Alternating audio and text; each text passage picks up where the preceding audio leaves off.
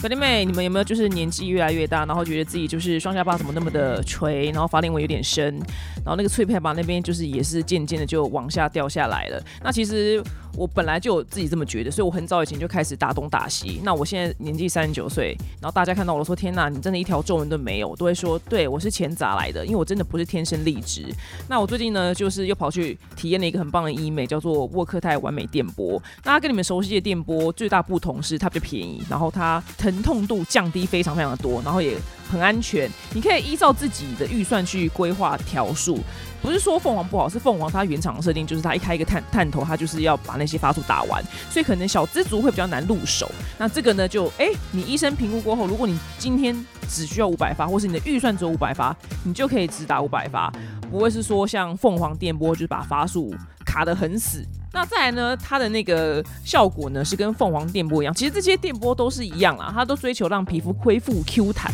所以这一台呢，我们就称它为就是小凤凰。那我那天跟我制作人去打嘛，那因为我制作人他此生没有打过就是任何 any 的波类跟医美，所以他紧张的半死，他就超因为他超级无敌怕痛，然后他还先敷了好像四十分钟的麻药之类，然后还吞了一个止痛药这样。然后他打完之后，他觉得哎，痛感就是。完全是可以接受，然后它有一个震动的功能，就是它那个探头在打你的时候，然后它就震动，对对对，完全会分散那个痛的那个注意力，你知道吗？所以我的制作人说，他那个震动的那功能完全拯救他，他几乎就是没什么痛觉就把它打完了。然后我是更猛了，我是完全我没有开震动，我也没有敷麻药，我也全程 OK。但我本身是生化人，所以给你们参考一下，这样。那重点哦。表弟妹也听好，如果你觉得自己脸老的，来八月二十四号到九月三十号，军旗的大安诊所呢提供了一个非常吸引人的宠粉活动。感谢你们听我的 podcast。你填写你基本资料之后呢，你就有资格参加这个五十八完美电波的活动哦。那表弟妹们，如果就是你有去体验过后的话呢，也可以私讯给我，告诉我你们的心得哦。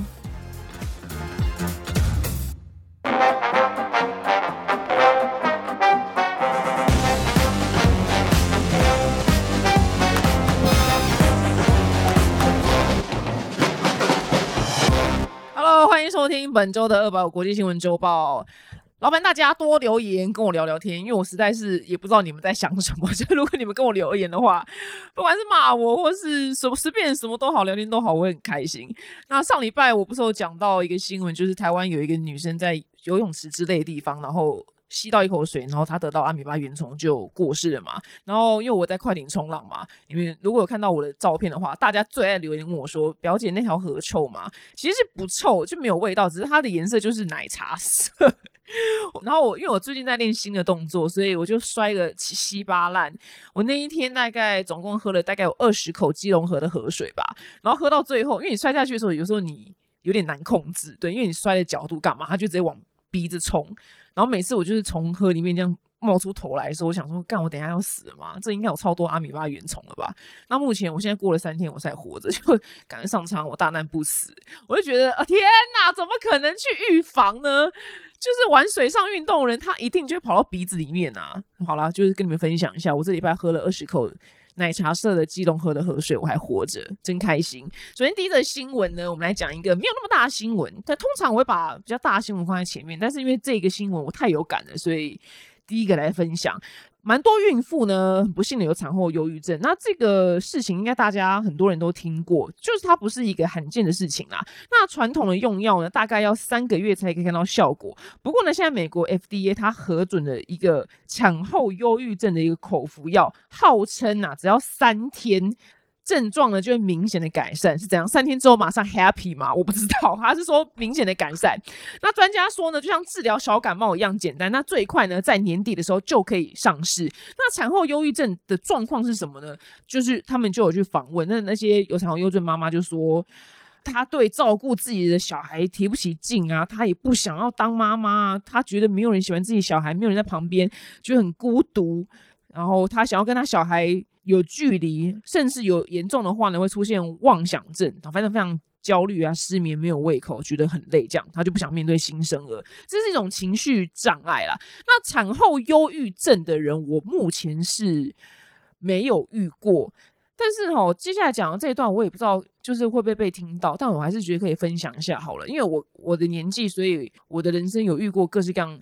的孕妇，因为我本身已经要三十九岁，我就是那个唯一拖垮台湾台湾生育率的女子嘛。我周遭很多人都已经怀孕生小孩，然后我的大数据发现，我只是说观察了大数据，我没有任何的意思，就比较经济状况比较还好、比较吃紧的孕妇，通常都都超级无敌，就是没什么事，就蛮好搞的，因为他们光要烦恼小孩生下来之后的一切经济花费就够他们饱了，所以他们真的好像比较没有在。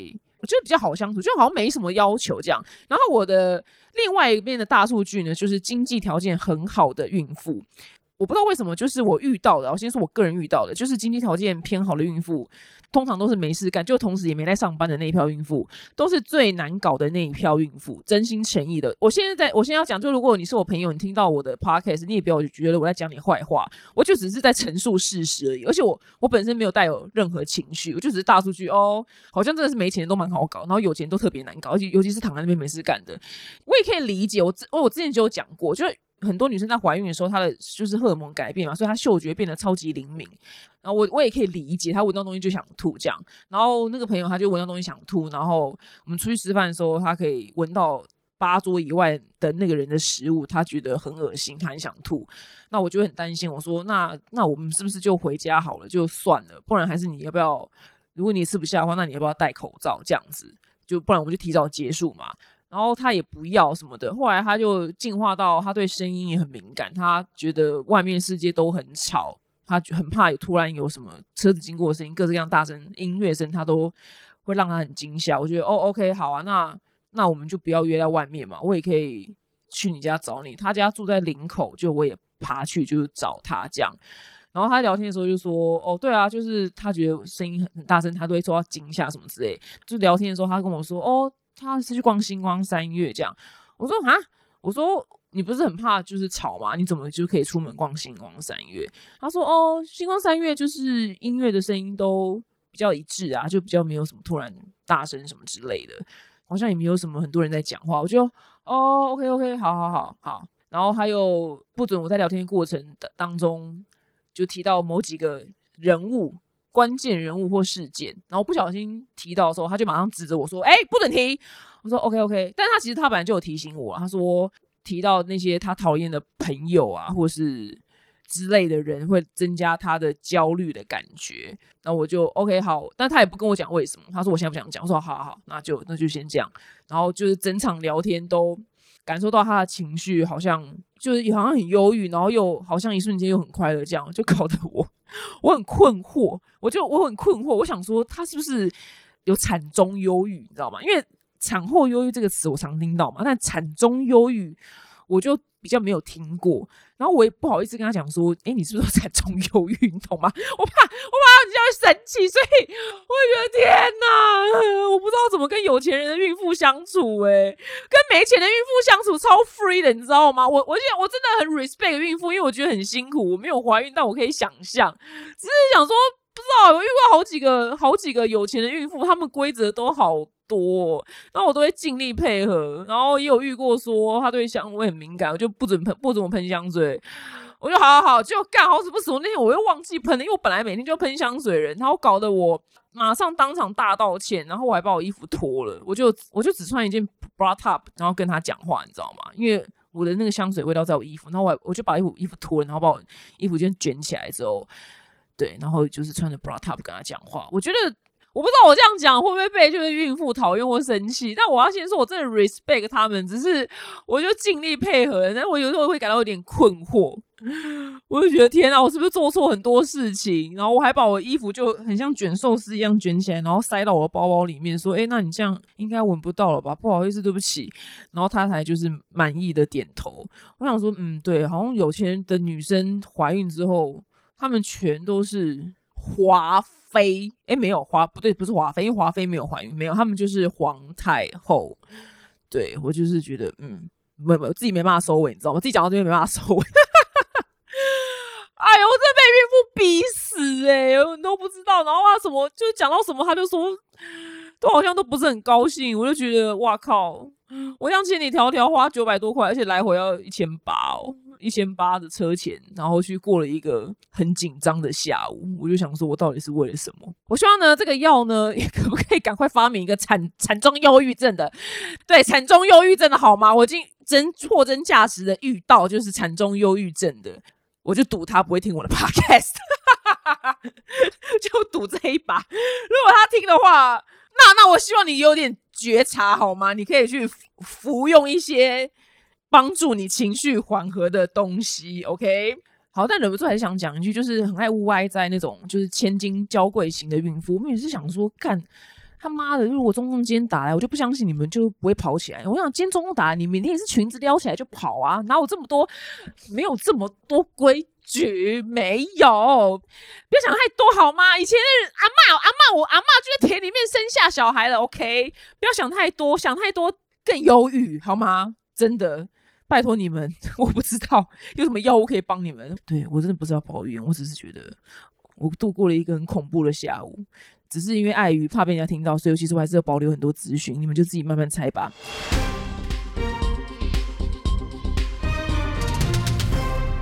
那在下一则新闻呢？我们上周有讲过，就是夏威夷贸易岛的一个大的很大的野火。那因为现在已经野火是已经扑灭了，所以已经到了就是要搜寻尸体的这个阶段。那目前为止统计呢是不幸有一百一十四个人丧命。那接下来呢就是有很多灾后的重建，还有要认尸这部分。那目前确认第一批死者呢，大部分都是年龄超过七十岁的长者，呃，当然也有小孩死在就是这场大火之中。那为什么会比较多是长者呢？这其实蛮蛮简单可以理解，是因为通常长者就是身体的关系，所以他逃难的速度没有办法这么快，这样就很容易就是死在这样子的灾难之中。那根据研究显示呢，是六十五岁以上的长者在火灾当中死亡的风险是最大的，比一般人呢高出就是二点六倍。那这个贸易岛野火呢，它的认尸的难度会。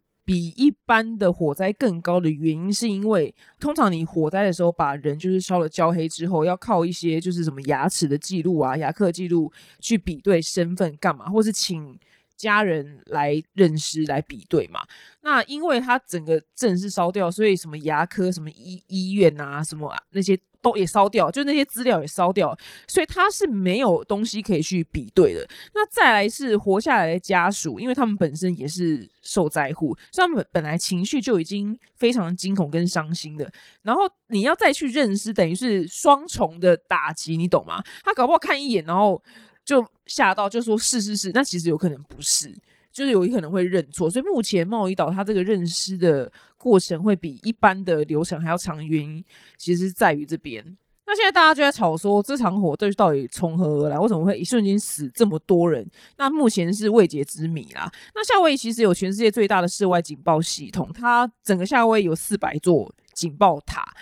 但因为它夏威有很多个岛，五个五它五个岛六个岛吧？那贸易岛它里面就占了八十座，其实非常非常的多。那当下呢是完全没有想的原因是，他们官方是说，因为它把我们警报给烧坏了嘛，所以我们当然也没有办法想。那现在就要想说，那未来到底要怎么样可以去预防这样的事情？就是总不能就是。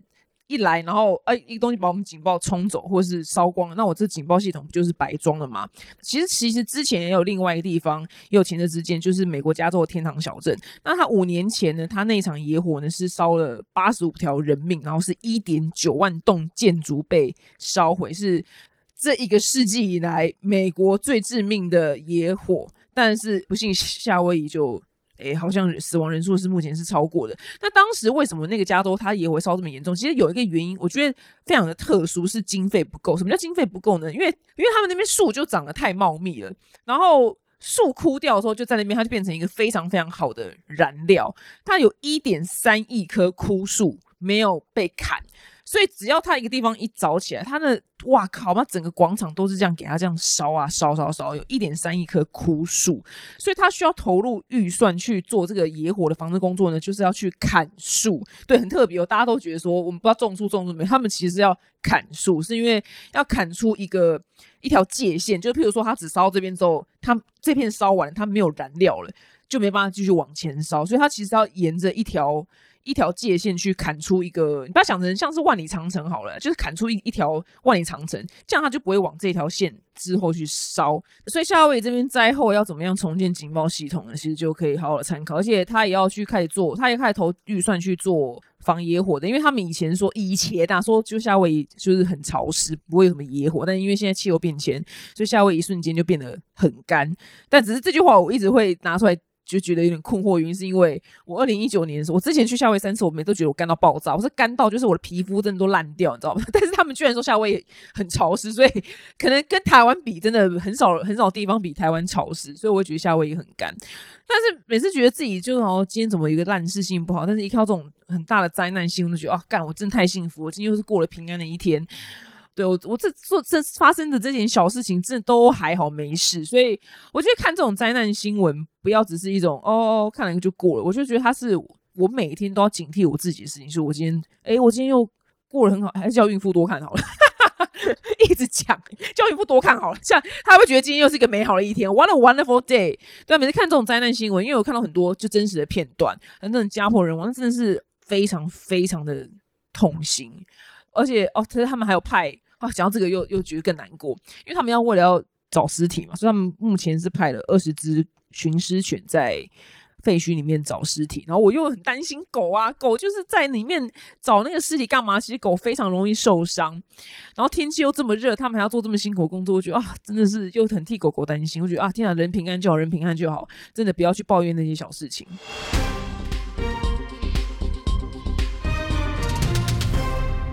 下一个新闻呢？中国，中国呢宣布了一个有点幽默的消息，就是他八月份呢要开始暂停公布青少年的失业数字，就是盖牌的意思，直接 直接盖牌。诶，我们失业数字很高，但没关系，我不告诉你。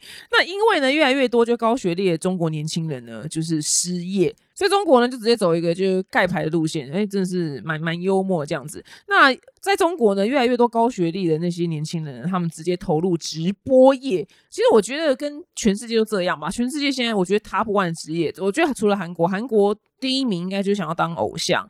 那除了韩国之外，我觉得全世界每个人都想要当网红。周遭也非常非常多人想要当网红。数不清诶，每个人都每个人都想当网红，大家都觉得就是网红很好做。那在中国呢，是越来越多就高学历的年轻人是投入直播，也就是像购物专家一样，只是现在改到就是线上卖。那在中国的二零二二年的直播销售业绩呢，达到十五兆台币，哇，这数字真的是超不是亿哦，是十五兆。台币就哇靠，这市场多么的庞大！那预估二零二三年呢，今年还会再增加三成。所以在目前整个就是中国就业困难的环境之下呢，直播业是变成就是失业的年轻人，他觉得哇靠，我要去当直播主，我要当直播主，当直播主超级无敌好赚。那目前直播主在中国呢是达到一百二十三万人，所以。我靠，这一百二三万是很很难以想象数字诶，所以这个人口市场是非常非常的饱和。那所有的直播主呢，为了就拉抬业绩跟吸金呢，就是你一定要非常的绞尽脑汁，跟就是要创新这样子。目前最大最常听到就是就是忘记那女叫什么，那女叫什么名字，现在一时之间想不起来。那另外一个最红的就是李佳琦嘛，就这两个就是一男一女啊，就是霸主。那我自己因为我自己的工作关系，所以我有时候。也是要直播卖东西，是没有到场场啊，就我不是专门就是只卖直播的，那我只能说卖直播真的压力非常非常的大，因为。直播当下，其实所有的客户跟厂商，他们都是守在线上看着你的表现，and then 就是在看他们后台现在卖了几组，就真的就是当年的购物专家就历经我的丝绒，就是只差没带一个麦克风说厂商我们现在剩几组来，我们就是电话满线的话，我们老老老客户直打直接打语音，就真的是在做一模一样的事情，所以这件事情呢，我必须说就是压力非常非常的大，我个人没有到很喜欢，对，但我也没有讨厌。我只是很喜欢跟大家聊天，那我没有没有很喜欢就是卖东西，因为我觉得天哪，真的是一卖不好，真的当下每次收播完都很想要跳楼，你知道吗？就觉得完蛋了，我死定了。对，就是我真实的心情，只是平常不太会在社群媒体上讲，是因为本来就这样嘛。因为每个网红卖直播，嗯，我是不知道其他人会不会有压力啊，但我是压力非常非常的大。那大陆年轻人呢，除了想要就是做直播主之外呢，然后买彩券的人呢，人数也。增加非常的多。今年上半年他们的彩券卖到了一点二兆台币，比去年同期激增五成。所以凸显年轻人是怎么样呢？是因为失业率不断攀升，然后经济萎靡，很多年轻人希望一夜致富，翻转人生。那最近最红的一部片就是《山道猴子》嘛，如果我相信应该全台湾人都看过了。那我个人是用两倍速看完，这其实我我个人看完是没有什么太大的感触，但是好像很多人感触很深，就是大侠武林为此还就敲我跟我聊了一轮，想说哟真难得，你知道吗？说对，这哎怎么就是大家感触都很深，那我我刚好是还好。那三道猴子呢？它其中有一段我比较有感触是那个主角他不是什么想要当。I G 网红嘛，然后开始就卖他的周边，是卖贴纸这样，然后想要靠这个就赚钱，然后他贴子就定价还超贵，什么一张三百五，心想说干嘛谁要买？就这也太贵了吧？这什么什么定价？就是这就是很多目前年轻人的生态，就都想要当网红，然后都想要马上就是开团购啊，或者出什么周边产品，然后削粉丝一笔。所以呢，我也是就是跟大家就是苦口婆心的劝说，因为。台湾的网红真的比野狗还要多，所以你要如何去分辨一个网红是不是只想要收割韭菜，或是他真心诚意的在介绍东西的时候是为真的是觉得好东西，然后为粉丝着想的话，我真的觉得要自己去分辨，因为大部分的人都真的是想要一夕致富。那我必须就是说我真的没有的原因，是因为我本来就当了七年的上班族，而且我真心诚意的觉得我要当上班族一辈子，我就觉得每天六点收包包很幸福。对我就是一个六点收包包，然后。直接没有，我没有，我大概五点五十八分就会收包包，然后我就会赶快收好之后，六点我就会马上踏出公司，我觉得非常的幸福。然后下班之后什么事也不用管，就觉得嗯，就是就是我要过人生。结果没想到我现在，我真的不小心就是踏入网红业。我礼拜一到礼拜天，我几乎都没有在休假，我每天都要做到凌晨三点，我觉得好辛苦。但我今天不知道抱怨，我的意思是说，如果你今天要走这一行的话，你真的要有这个体认，真的就是工时比较长一点。对，没有什么六点收包包这种事情，我每天都做到凌晨三点。对我真的，我已经，我已经，我已经想不出来，我哪一天有十二点以前睡觉，诶，不太可能。而且我不是玩玩乐玩到三点，就真的就做到凌晨三点，就是做不完。所以如果你要当网红的话，就是欢迎就加入，因为大家反正各各凭本事。可是我觉得要做的久的话，可能不能以这种就是。我觉得三道猴子他就是他没有在爱他的粉丝，他就一出道他就想要收割粉丝的钱，就是马上卖了一个那么贵的贴纸，那样子的人我会比较不欣赏。我就喜欢他真心诚意为粉丝着想，或是真的有内容人那样子，我比较欣赏。所以反正总而言之，三道猴子我我个人就是没有我没有在喜欢这部作品，我我就是两倍速看完，然后我一看完也 没什么感想。哈哈我怎么没有任何感想哎！天哪，就看完就哦哦哦好，因为因为那天季少叫我看，我就哦好，就找我看一下，就这样，没什么任何感想，看可以吗？对我看那贴纸，他妈，我不知道粉丝有几个，那什么破贴纸要三百五。然后因为我最近就是其实一直以来啦，都陆陆续续有公司要找我就创品牌，然后我就拖拖拉拉，然后想很多，想东想西都一直没创，然后现在也还没有要创，只是那天就被大老板两个大老板。他们是刚好是合伙关系，就抓去就坐下来，他们就是很诚恳的说：“我希望你来做品牌。”我说：“哈，你在玩哈，你知道吗？”我说：“啊，应该不用吧？我觉得不缺我这个人吧？我觉得市面上好像该有东西都有了。”他们这边跟我分析说怎样怎样怎样。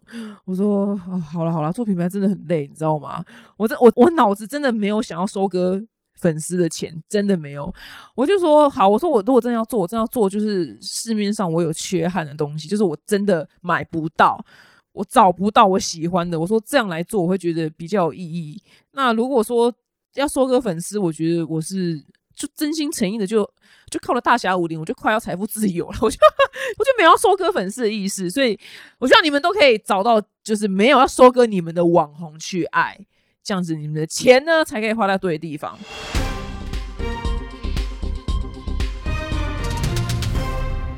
啊，下一则新闻呢，我们来到了意大利。意大利呢，现在因为旅游开始开放了嘛，所以欧洲的那个旅游就砰就爆炸式，所有人都就是要去欧洲那边旅游。那因为已经关了三年了，所以他三年没有赚就是旅客的钱，所以今夏今年夏天呢，开始疯狂收割旅客。哎，发生什么事？意大利的旅游在今年的花费上涨了一百三十趴，所以很多游客呢就大抱怨说，到了意大利之后呢，会被收很多就是莫名其妙的费用，像是如果你要求就三明治切一半的话呢，会被多收台币七十块，对，切一刀台币七十块。然后呢，还有游客说，他两杯咖啡跟两瓶水呢，被收了台币两千一。我老天爷啊，这是！这不是黑店呢，这就是什这是什么？你想不出撒旦的店吗？是撒旦吗？也太太荒唐了吧！然后还有个妈妈说，她只是请服务生帮忙，就是婴儿的奶瓶加热，同样呢也收了就台币七十元。那像我刚刚讲那些就是撒旦的店的话，其中有一帕就点了两杯咖啡跟两瓶水，被收了台币两千一的那个地方呢，是一个叫做萨丁尼亚岛的饭店。然后那个饭店老板就跳出来说：“哦，因为我们饭店位置很好啊，可以欣赏就港口的美景，所以食物的收费。”比较贵，就是都是写在价目表上面的，这样是也没错。他这样讲是没错，但是我觉得如果要断绝这种状况的话，唯一的方法就是都不要去，你懂吗？我们就都不去，他们就会呜呼哀哉的降价下来，就你就会回到一个合理的价格。因为现在大家都要去嘛，所以它就可以大涨特涨，就是这就是通货膨胀，这就是通货膨胀的那个缘由，你懂吗？所以每次我想要通货膨胀，我觉我就觉得我活到七十岁就好，我最好是六五就死，你知道？我就为了通货膨胀，我要到底是怎样？我是年纪，我该不会就八十岁还在那边跟你们播新闻，然后叶配就包大人嘛？还有叶配假牙清洁定，我都已经想好了。我说如果哈，如果不信我活太久，我八十岁还在那边播新闻或拍 YT 的话，我一定是叶配一切就是 老年人的用品。我想说天哪，我到底什么时候才可以退休？通货膨胀也就太恐怖了吧，有够恐怖。意大利的旅游部呢表示说，今年夏天就有六千八百万个游客到意大利，所以这一票六千八百万只肥羊呢，就会造成就是他们要诈欺，也不是诈欺啦，就是卡你油的对象嘛，所以所有东西都大涨价。那像海滩的遮阳伞也是一个疯狂涨价的战区之一，像是沙滩的第一排的两张躺椅加上一把遮阳伞，日租呢大概就要台币五千两百八十八元。我靠妈，这真的是杀猪盘呐！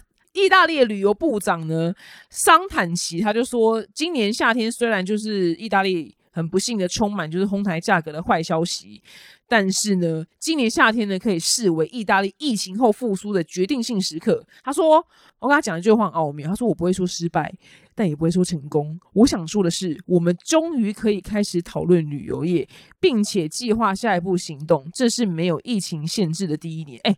他这段话讲的非常之好，诶，我的老天爷，他的他的公关写手是谁啊？你懂吗？他完全就是把那些事情撇得一干二净，说也没有说成功，也没有说失败，也没有也没有骂自己意大利人的子民们这样坑大家的钱是不好的事情，因为他内心一定觉得是很棒嘛，但他也不能直接讲说很棒。我觉得对，老子就要坑死你们，把你们全部都坑光，杀猪盘，因为这样子又被大家讨厌，所以他讲了一个非常模棱两可的说辞，就是这叫做偷换题目。对，他说我们他就把重点呢放到，我们可以重新开始讨论旅游业，这是疫情后的一个决定性的一年。他完全没有去讲杀猪盘事情，我觉得他这句话讲的艺术性非常非常的高，很会回答问题。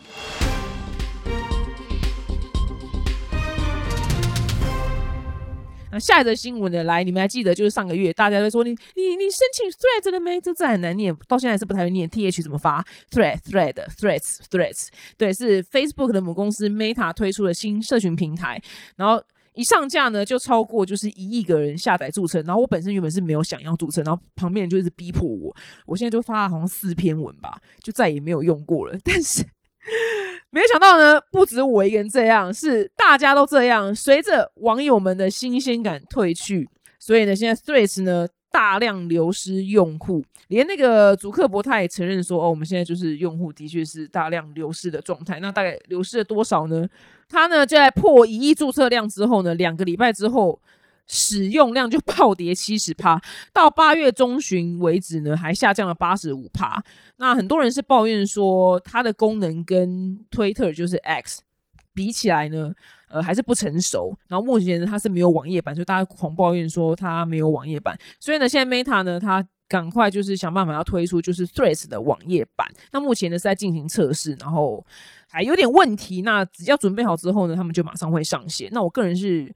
我个人是觉得完全是可以不用再使用了。我是我真的是很久没有开了，我可能也可以把它卸载吧。就完全没有在用啊，因为我觉得很无聊。不知道他话就短短的，因为我本来就没有在用推特，所以这个东西对我来讲更是没有什么吸引我的地方啊啊！算了，那啊，算了算了算了，就这样就好了。我的事情完全已经够多了，已经够累了，我没有必要再多一个，你知道吗？你们还有在用吗？可以留言跟我分享。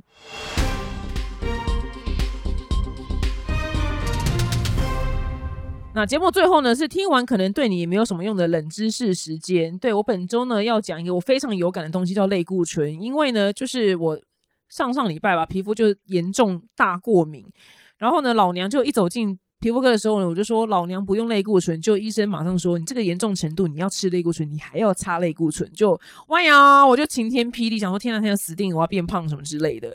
虽然医生是说不会啦，这个用量不会，但是那个我今天去回诊我的减重门诊的时候，说他他有看我的数字是蛮有点水肿，所以其实你看我用量那么低，我还是其实是是有点在水肿的。但的确有些人用量低也会有水肿。好了，反正我要讲的冷知识就是类固醇。那为什么我对类固醇这么有感呢？是因为我在吃的跟擦了类固醇大概四天，没有一个礼拜，大概三四天之后。我洗脸的时候，我的手真的要扭伤了。我的手一直在我的脸上打滑，因为我的脸真的变太嫩了。我的脸真的是比婴儿还要嫩。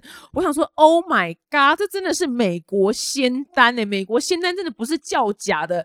我这辈子没有擦过任何一个保养品，破万的贵妇乳霜，或是做任何医医美，可以让我皮肤在四天之内。达到这种比婴儿还要嫩的程度，我的妈！我吓坏了，这真的是一个很恐怖的黑魔法。为什么是黑魔法呢？因为类固醇的副作用是非常非常的严重。那我先讲它的副作用好了。如果过度使用类固醇，大家都知道嘛，就是会大发胖。那如果你过度的擦类固醇的话，你一开始皮肤会跟我一样，就是变。变成一个，我现在皮肤就是韩团女星的境界，就是我不知道激素吗，还是 rose，就是嫩到爆炸，完全不用修图吧？我觉得。但是你只要用到一个量，康脏一过，马上皮肤开始溃烂。你过完一条线，皮肤就开始大烂特烂，大脓泡、大长痘，然后是红、发红、发痒、大溃烂，它就是黑魔法。极度恐怖，所以很多民众、老百姓跟我一样，一听到类固醇就觉得很反对，不想用。但其实类固醇是用的好的话，它是一个非常非常好的仙丹。很多的病状不只是皮肤啦，像身体有些什么什么免疫系统什么之类，都会用到类固醇。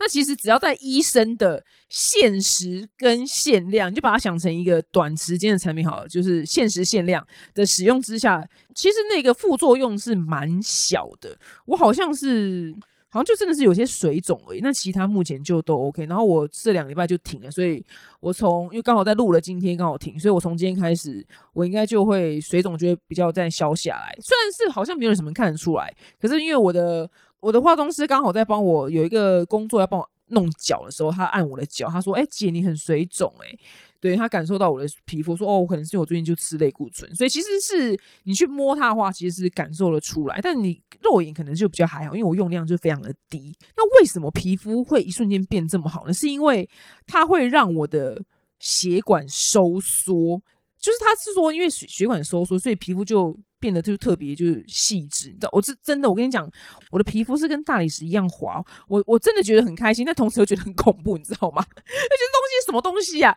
所以很多保养品它会强调说不含类固醇，就是这个原因，因为它你一长期一用呢，我讲你皮肤就开始大烂特烂。那如何判断就是你的使用的保养品里面有类固醇呢？如果你皮肤以极快的速度变细、变嫩、变白，马上一切都变超好。那很有可能就是用到有添加类固醇的产品了，的确是这样。因为我在四天之内，我的皮肤获得巨大的改善，从一个过敏、很多发红的小疹丘之后，然后粗糙，一瞬间啪变超细，巅峰，呃，真的是有点恐怖。对我就自己觉得很恐怖。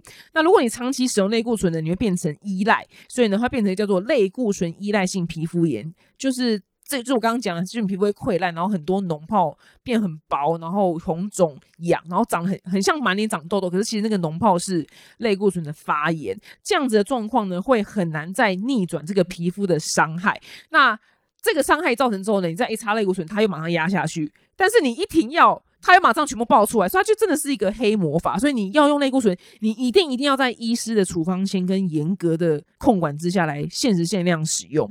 因为我的皮肤科医生跟我说，他有病患，就是可能在别的医院，然后他去过敏还干嘛长痘痘，然后去看了皮肤科之后，医生给他类固醇，他觉得哇靠，怎么擦完之后皮肤这么好，他就懒得再回回去回诊，他就拿那条药去药局说我要买这条药，他就自己这样每天擦，因为他完全不知道那个是类固醇会反扑，所以呢，他的黑魔法就到某一个时间之后就大反扑，之后他脸就大溃烂，所以再继续治疗，花了非常非常久的时间，然后想办法去把这个。类固醇的溃烂给治疗好，那为什么类固醇可以让皮肤这么快的白又嫩呢？是因为它可以使我们的血管迅速收缩，像红血丝会减少，然后也可以使也可以让就是什么细胞的活动能力降低，然后同时又抑制皮脂的分泌，哎，听起来是超级美好。所以它因为血管急速收缩，所以你整张脸就变得很紧很细。就是这样子，那这些呢都只是一个短暂的幻觉。你长期使用呢，就变得非常脆弱，变薄、变干、萎缩、刺痛、瘙痒、脓泡，后期就大反扑，粉刺、青春痘大量生长。所以大家一定要好好的善用。小心使用类固醇，这就是美国仙丹，美国黑魔法。就我拍了一支影片，我就说 I don't fucking care 奥本海默，大家都说奥本海默多好看，我真的不 care，就是谁发明原子弹，这东西对人类没有什么任何的帮助啊！我真的没有想要知道奥本海默的一生，你知道吗？我真的没有想看奥本海默，但我真的觉得美国好莱坞可以拍，就是谁发明类固醇，因为这东西真的太屌。屌到不可思议，你知道吗？我感受到它的威力了，真的非常恐怖。我还去查了，它叫海因里希。但是其实发明类固醇人不是一个人，他是一票的人在不同的年份去精进它。但第一个人好像叫海因里希啦。所以如果今天有部电影叫海因里希，我一定会去看。澳门海默真的，I don't fucking care，我真的不 care 谁发明原子弹。